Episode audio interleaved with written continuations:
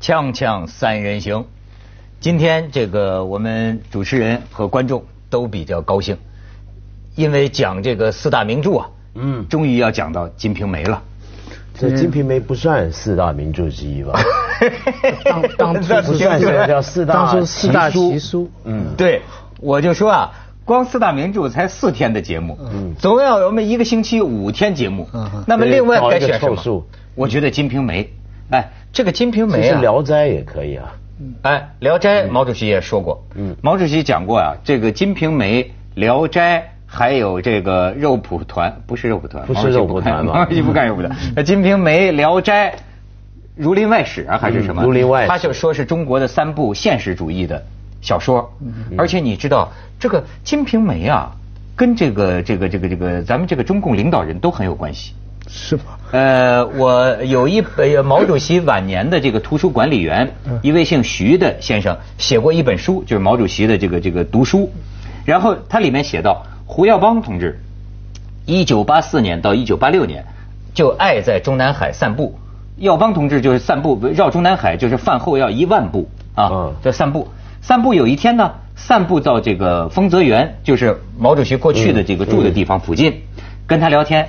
他说我记得很清楚，就是胡耀邦同志听说我是给毛主席晚年搞这个图书工作的，他问的第一个问题就是《金瓶梅》有吗？不是，他问的第一个问题 就是毛主席晚年是不是天天看《金瓶梅》？然后这位这这位徐先生说没有，说我们很清楚，他这个晚就是过世之前十几年肯定没有在我们这儿借过《金瓶梅》看。他说，但是我可以负责任的告诉你，毛主席对《金瓶梅》相当有研究，因为不下五六次啊。在中央会议上，中央高级干部会议上，毛泽东就讲这个《金瓶梅》，因为他对《金瓶梅》这么大的兴趣啊，所以呢，当年这个《金瓶梅》在高高等级干部当中小范围解禁，就因为他让这个省级以上干部，你们都应该读读《金瓶梅》。真的，其实当年我想全国初中生都对《金瓶梅》很感兴趣。看不着啊？对啊，就是他应该让全国解禁，老百姓。哎，徐老师怎么偷看呢？我读研究生嘛，嗯，读了中文系的研究生，我们就可以进书库。我就是说，不是在外面借，外面借，那你一般的《金瓶梅》不稀奇了，对不对？那三节本，嗯，施之纯删的，我们施之纯就是我们的老师，我们我碰每次碰到施先生就想，干什么删这么多？然后以中文系研究生申请了一个特批，就进到图书馆。华东师大的藏书是上海第二的，嗯，在那个图书馆的一个角落里，张竹坡评本啊，嗯，这个天天下第一奇书，嗯，我这个度陪我度过了多少个日夜啊，哦，日的夜，这个，但是我以我的经验，该删，因为那个时候你想，二十来岁青年人，我也没有女朋友，躲在图书馆里看。哎，背那些看到脑血管对，看到那些文字啊，你会毁三观的，真的是。所以很多其他的毛主席夸奖的、鲁迅称赞的，后来很多人，我自己后来也重新才悟到的，跟《红楼梦》一样的水准，中国第一部文人创作的，以技术水准来说是中国最高的小说，当时全没看到。是啊，就记住来旺媳妇啦，什么，就就记住这些东西啊，葡萄架，葡萄架子。后来后来我跑别的地方啊，跑日本，天理大学说有一版本跑来，怎么知道它全不全呢？葡萄架。跑到东京大学看一本，那那日本还能手摸啊？你你北大的你那个原本的你手都摸不到。所以你跟你跟主席的这个水平就不能比了。主席早已经过了这些关了，所以主席直接指出就说。《金瓶梅》是《红楼梦》的祖宗，哎，这个见解很文学史的，对吗？绝对是，说没有《金瓶梅》，一般就没有《红楼梦》，绝对的。而且主席甚至说呀，说《金瓶梅》，你看人主席就是说，《金瓶梅》不好的地方是他那个欺负妇女，这人都说。而且人说呢，他好的地方啊，是他写了明代的这个经济社会史。嗯，这个。虽然表面上在说宋朝，哎，嗯，当然，徐老师感兴趣的，我今天也给你准备了新版的徐老师活色生香的电影界的同仁们拍的是吧？就是新版三 D《金瓶梅》。那不忍看三 D，你别不忍看，那那都是糟蹋《金瓶梅》。你可以看一下嘛？怎么叫糟蹋呢？你你瞧，这这这张公布出来的剧照图片说明是金瓶呃这个潘金莲在劳动。后边是武大郎，你看潘金莲在劳动，如此劳动。你再看下边在和面呢，你看没？看下边这是潘金莲跟这个武二 勾引武松遭拒嘛？这武松看着就快绷不住了。这个我上次讲过，三部呃《水浒》那个《三国演义》跟《西游记》，嗯，都是由俗变雅。就是它本来是民间集体创作，然后经过文人整理，登上了四大名著的宝座。《红楼梦》跟《金瓶梅》是由雅变俗。嗯，那《红楼》的变俗是因为陈高本把它变成主流，大家能接受，最后越剧等等。《金瓶梅》的变俗就更惨了，它本来是讲金的，后来变黄。金是什么？金就是钱呐。金瓶梅，金瓶梅一定要懂一个“金”字。我那个时候读啊，我说实在话，我不相信，因为他上上下下打点，钱能通关，通关很多事情，女人都靠钱。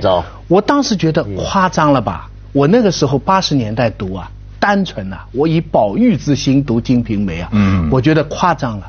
近年来的社会发生了以后，一发现。全是写实啊，哪里夸张？你看，今天这个世界越来越《金瓶梅》了。我觉得我很喜欢《金瓶梅》，对吧？甚至真是有一段时间呢，超过这个《红楼梦》，因为我觉得啊，他是祖宗，还真是毛主席说的对，他那个祖宗啊，就特有的那种地道。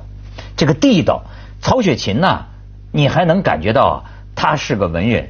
对吧？他加工了，高于生活对，高于生活。那个就是生活。但是《金瓶梅》的那种地道啊，我就说啊，它甚至采用的语言，你看好多字儿，就是它山东那个地方的方言。对对对。然后呢，他写的这些，你说今天讲什么莫言这些，不不不讲不讲莫言，什么现实主义作家，我觉得真要就对市井语言的这种地道，而且这种地道背后啊，有一种观察，就是我就觉得啊。你看啊，这个伟大文学作品，我最近岁数大了呀，我老是发生疑问。就你们这些搞文学史的，我觉得，比如说咱们那天讲到啊，《安娜·卡列尼娜》，那么我小时候就是说，哎，托尔斯泰在这部小说里啊是同情安娜·卡列尼娜，批驳了这个卡列宁。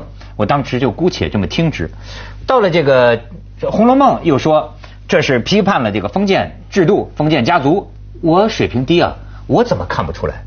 我觉得伟大的文学作品呢，恐怕很难说他批判了谁，他丑化了谁，或者他打击了谁。我总觉得他是一个一个观察。比如说，对于西门庆的这种生活方式，你看中国说书人的这种口吻，你说他是揭露，他是讽刺，他是羡慕，是艳羡，是赞美，是批判，你可以说都是，也可以说都不是。他就是那么一种娓娓他一两句批判，然后九十句在那里欣赏的描写。哎，你上来就说泼皮啊，什么这个流氓啊，这个降妇女的领袖什么，然后接下来就津津乐道的细节，吃什么穿什么怎么怎么。哎，可是我觉得这里面还有一个问题啊，就常常被忽略。我们都觉得时间上讲，他是《红楼梦》的祖宗，这一般的看法。嗯。但是从文学技法的表现上。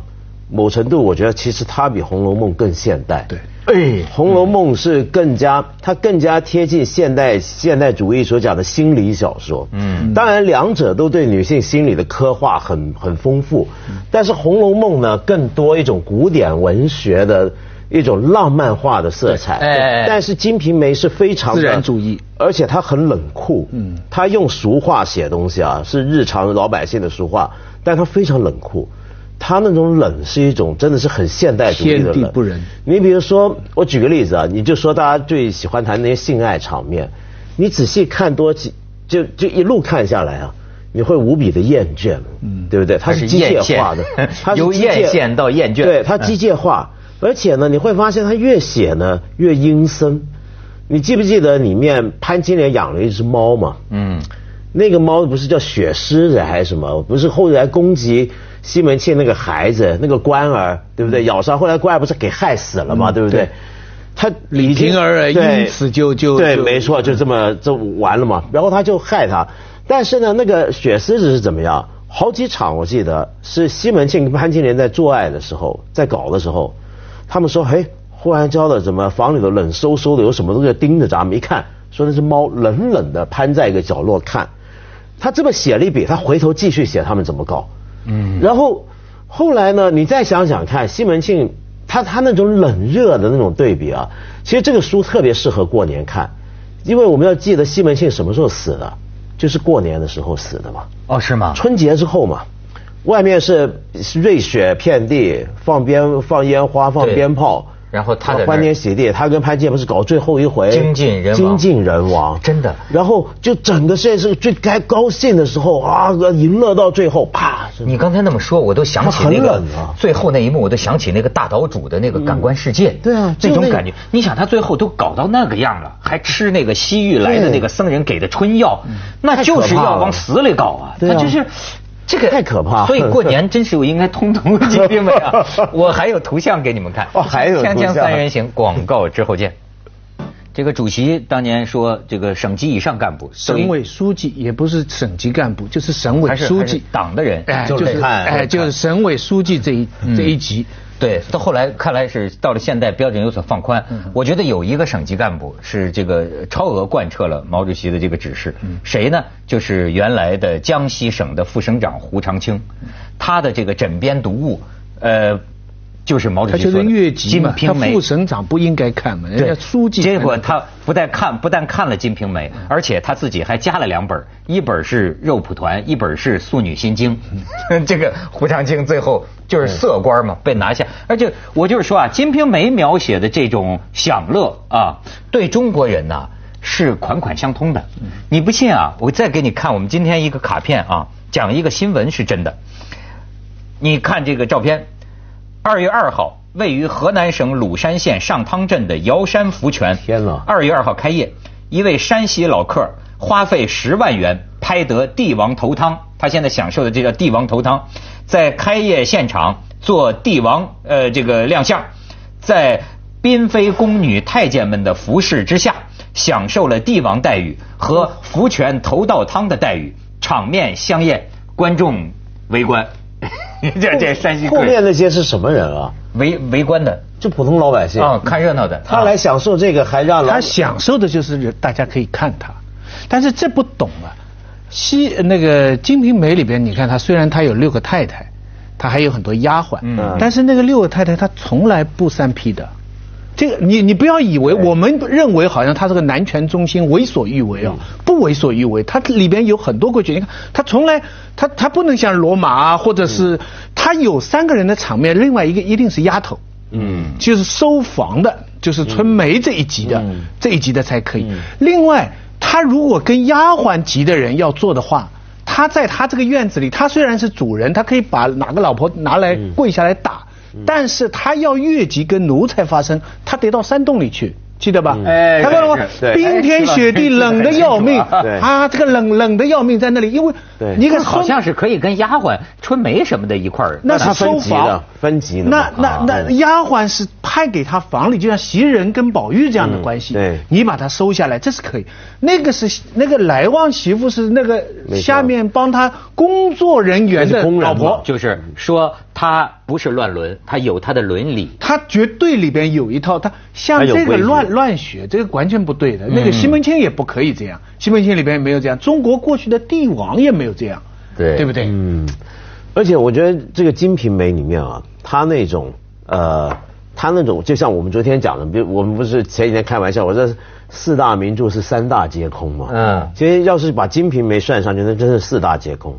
《金瓶梅》也是最明显的嘛，就你这么样的放纵欲望。呃，搞钱、搞女人，什么都搞，搞到最后就是这个收场。嗯，而且我觉得他这个收场也收的特别有意思。其实每一部中国这种小说都是这个结局。就那天我们也讲，就本来应该是西门庆死了，故事就完了嘛。他没有，他还拖，他后面还有十几个十几回，他都要等到所有就像演戏一样，中国小说是所有登场人物到最后一一散去，剩下一个干干净净、白茫茫大地，白茫茫的一个干净。然后，所以他那个《金瓶梅》那个看完的感觉，你真的格外空洞，因为啊，真的是格外空洞。中国古代小说里有一个很重要的一个结构啊，因果报应。他这个说因果，你看过去说书就叫说因果，说到后来每一个人，你比如说肉蒲团里边，他最后说到后来怎么样幡然悔悟呢？就是老话说了，你要淫人妻啊，你妻被人淫，他搞了别人的老婆。最后他看到自己的老婆也给别人搞了，对，哎，悔悟了，这一体会到因果，所以我倒觉得今天的人啊，怪不得就是真正研究文学的人经常讲，就是说我们要有同情之了解，你得回到他写小说的时候那个环境当中去。你比如说什么反反帝反封建这些个破话呀，我觉得这就真的是你今天的人你这么去去看，那完全就不不就不靠谱。你比方说，呃，像《金瓶梅》啊。这个施耐庵他们讲就是《水浒》，还是朱元璋那个年代的人，就明早期。明早期啊，还是受这个宋明理学的这个影响很重。你看《水浒传》里头，英雄是不近女色的，嗯，对吧？甚至《水浒传》里头啊，把这个潘金莲描写的更淫妇一些，把武松描写的更干嘛？更不近女色一些。但是到了《水浒传》根本讨厌女人，对，根本讨厌女人。但是到了《金瓶梅》呢？它就反映了一个什么呢？到明代中晚期，你知道明代中晚期为什么现代人都讲晚明啊？嗯，明代中晚期啊，确实有一种你说是解放欲望也好，你说是解放人性也好，它有一种啊，就是，比如说是享受生活、追求生活趣味，哎，甚至是明晚期的很多文人，他养着自己的很多姬妾在一块儿啊，这个这个胡天胡地，或者说是呃唱曲儿作乐，哎，他这种生活方式。呃，特别套套用我们现成的唯物史观，就是因为经济发展了嘛，因为中国进入了商商业社会，这个《金瓶梅》就是商业社会，它就是一个商人的生活。我为什么讲突出金就这个道理？但是它是一个商人社会的这个问题，而且它这种写法吧，虽然它最后是有报应，但是他整个你看九十多回啊，大部分啊。他是不惩罚的，他甚至在欣赏的。这种写法啊，其实也蛮多的。你比方说，呃，我后来读莫泊桑的《俊友》，也是啊，这个哎，这个哎，呃，那个那个就那个俊友叫什么漂亮朋友，对不对？他里边对女的都很耍手腕，他最后他也没有报。后来我们看到，比方说像呃钱钟书的《围城》哈，他也是这种写法，就是这个主人公方鸿渐也没什么，没没，他不是一个好人呐，他或者说。谈不上是一个正面人物，哎，但是他把他写写写，就这么不断写下去，他不是有一个正面人物出现的。是，你知道，他从当年呐看《金瓶梅》啊就上瘾呐。我看过一个呃笔记杂杂文哈，里边记载就是当年金圣叹这个写的那个，就这种便便条啊，小小小纸条，就就就跟他一个朋友说说你借走了我的《金瓶梅》啊，你就不还我。但是金圣叹讲话很幽默，说《金瓶梅》料已成送否？就是说。是不是你都已经背过了？你还不还给我？锵锵三人行，广告之后见。我觉得徐老师说的这个有道理，就是说啊，看这个古代的这种小说啊，不好说他批判谁，他赞美谁。我觉得就是一种呈现。所以，其而且其实像西门庆的这种生活方式，我跟你说，我觉得中国人呢是没条件。有条件，中国人是最好。但是，但是我这次还是毁三观啊！我这个疑问拿出来给你们看看。我这次重新读哈，你觉得西门庆是西门庆跟宝玉是不是男人的两个极端呢？他是不是男人的一体两面呢？是不是学生时期就是宝玉，结婚以后有钱了就是西门庆啊？嗯，是不是浪漫主义的？就是你你看他们有个相通之处，就是说他们花心。喜欢多的越多的那呃女人越多越好。明明身边已经很多女人了，宝玉身边已经有袭人了，已经有黛玉了，已经，可是他看到小红还动心 啊，看到看到谁谁谁看到，对不对？那西门庆更更不讲了，身边一大堆还要去找什么李桂姐啊？宝，但是他们两两个人，宝玉是情。西门庆是玉，那是年龄关系啊。就情和玉，哎，不是，我觉得也不只是，我觉得跟年龄，我觉得还不只是年龄关系。我觉得他们两个都不是现实存在的人物。对，他们两个是不是男人的两个中间，也许就是一般现实存在的人了。他们两个是作为一种人的一种的典型啊，推到极端的典型描写。我我而且，所以我觉得《金瓶梅》当然我说它有一个道德谴责，但是我觉得，呃，《金瓶梅》的确想把这个东西写到非常彻底、非常极端。我们所谓的所谓现实呈现啊，明朝中末期。并不一定真的是坏成这个样子，这是不一定的。而且他坏，我觉得太好了，就没有他那么腐败啊。用我们简单的讲法讲，没有那么腐朽腐坏。而且那个也不一定是晚明，坦白讲，甚至比晚明早。中对，应该是中明，因为你想想看，这里面连连昆曲都没出现过。不是，因为你晚明小说一定有昆曲。我给你们看两张，我给你们看两张照片啊，我们可以看看。哎，春宫想不想看？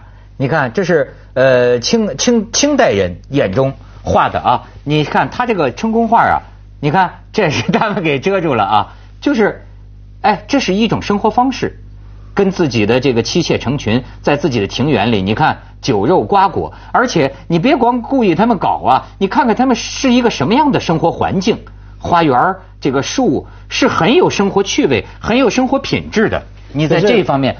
大家不要老关心这个性，我觉得。但我我讲完那个啊，就我觉得并不要去那么强调说它所谓呈现现实，它固然有呈现现实的部分，但是它其实是一个非常极端的一个现实。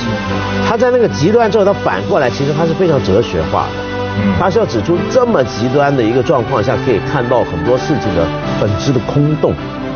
所以到了最后，他不是在批判西门庆，他只是说像这样的一个欲望。接着下来为各位播出《居然之家》地球宣言。